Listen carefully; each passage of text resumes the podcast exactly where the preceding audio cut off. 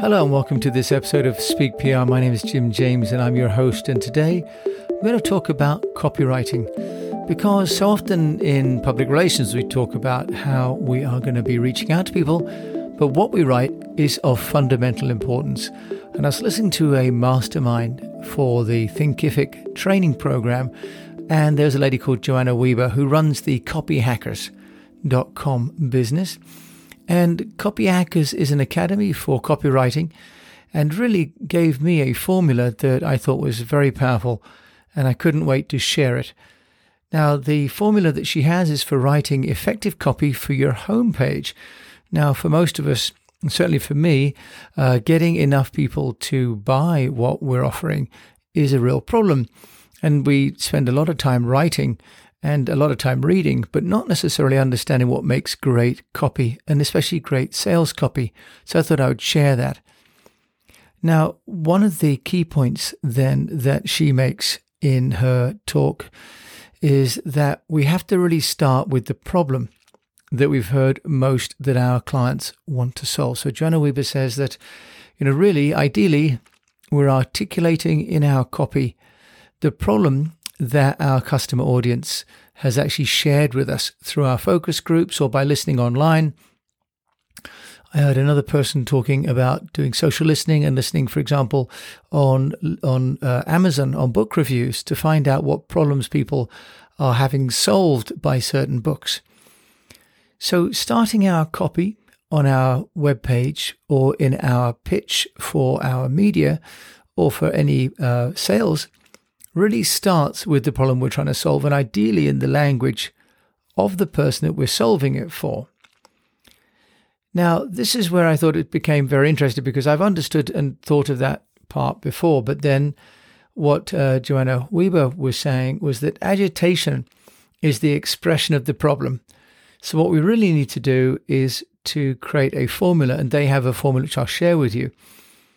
And then we're looking then at what solutions the customer has already tried, but which didn't work, and what agitation and what frustration or anxiety that leads to, and then introducing our own good or service, which may then solve that problem.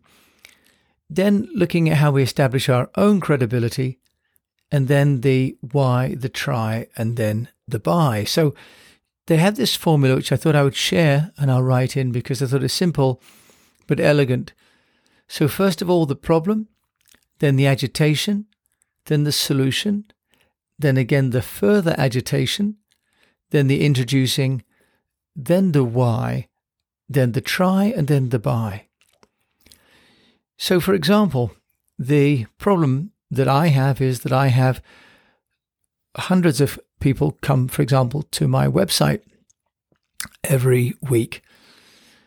And I've tried, for example, SEO, and I've tried uh, using various tools like LinkedIn and Facebook, but I'm still not making the sales on my website. So I've then tried by spending money on sponsored ads and consultants. And that's still not solving the problem. I'm still not getting enough of the leads from what should be a full funnel.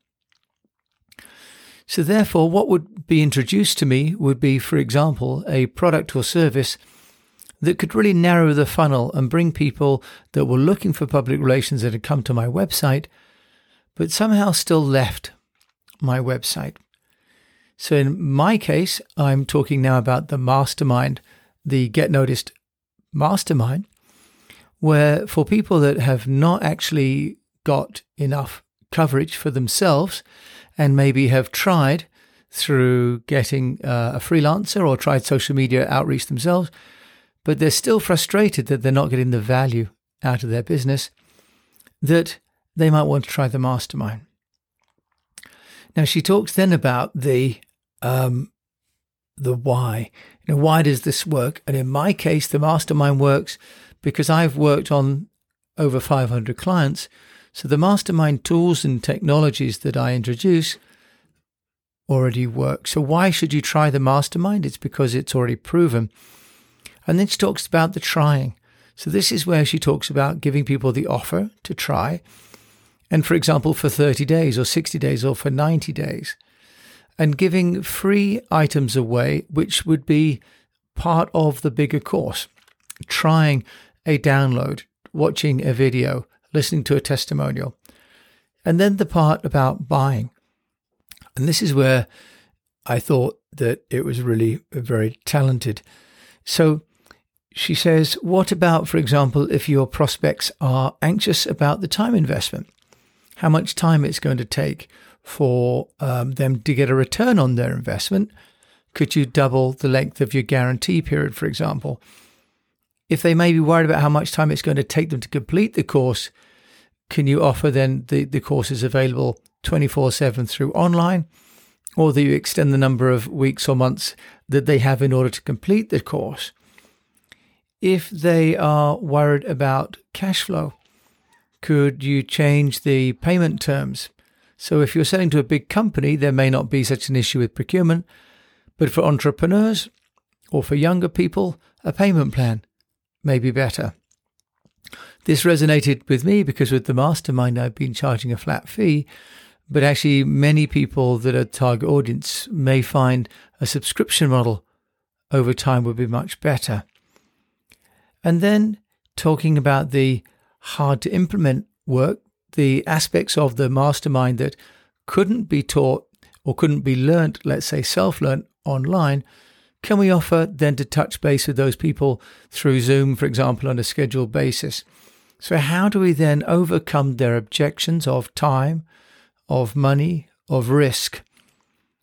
And then what Joanna talked about was the uh, incentives to pre order. So, she mentioned about a person who had offered free baseball tickets and sold just as many tickets in the pre order as she did the following year, selling just offering baseball caps. So sometimes the incentive doesn't have to be great, there just needs to be an incentive there. She talks about the headline featuring the problem being solved. And she introduced an advert with a man standing up, going to a piano, and uh, in a social setting. It's an old, it looks like a 1940s cartoon. It says, They laughed when I sat down at the piano, but when I started to play, exclamation mark. And the advert then talks about how you can take, in fact, the US School of Music um, course on learning to play music without taking any risk. Talks about a demonstration, for example. Okay, so we have this great example then of taking the words, which would be the if you like, the protagonist, the, the hero, as we like to say now in storytelling business, taking that person who we're going to put to the center of our business and help them to accomplish their targets or their goals. So, the simplest way for people to identify with themselves is to use their own words.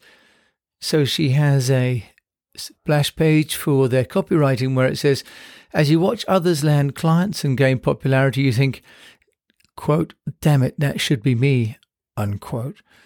So, putting center stage the problems that our customers are going to have is a really great and important way to build copy. Now, in press releases, we don't really write quite like that. So, this is a different discipline, but I thought a very valuable one because most of us are writing, and press releases are just one part of it. Let's have a conversation with someone today around the mastermind. And actually, we have to write in different ways for different situations. And then what Joanna was saying was that they do a, a sweep of their text for clarity, for voice and tone, for the so what does that mean, the prove it sweep, the heightened emotion sweep, the zero risk sweep, and the specificity sweep. So they have seven different sweeps that they uh, run through the text. And frankly, that applies as much to a press release or a pitch or an article as it would to a piece of copy on a home page. Finally, they talk about whether the homepage and the text is selling a specific something or an emotion. And I think this is certainly something that we need to address in all writing. For example, a course is it selling a skill or a confidence? Is a product selling a service or an end result? And I think that's a great test that we have to apply to anything that we write in any service that we're looking to sell or to offer to people, whether it's in consumer or business to business.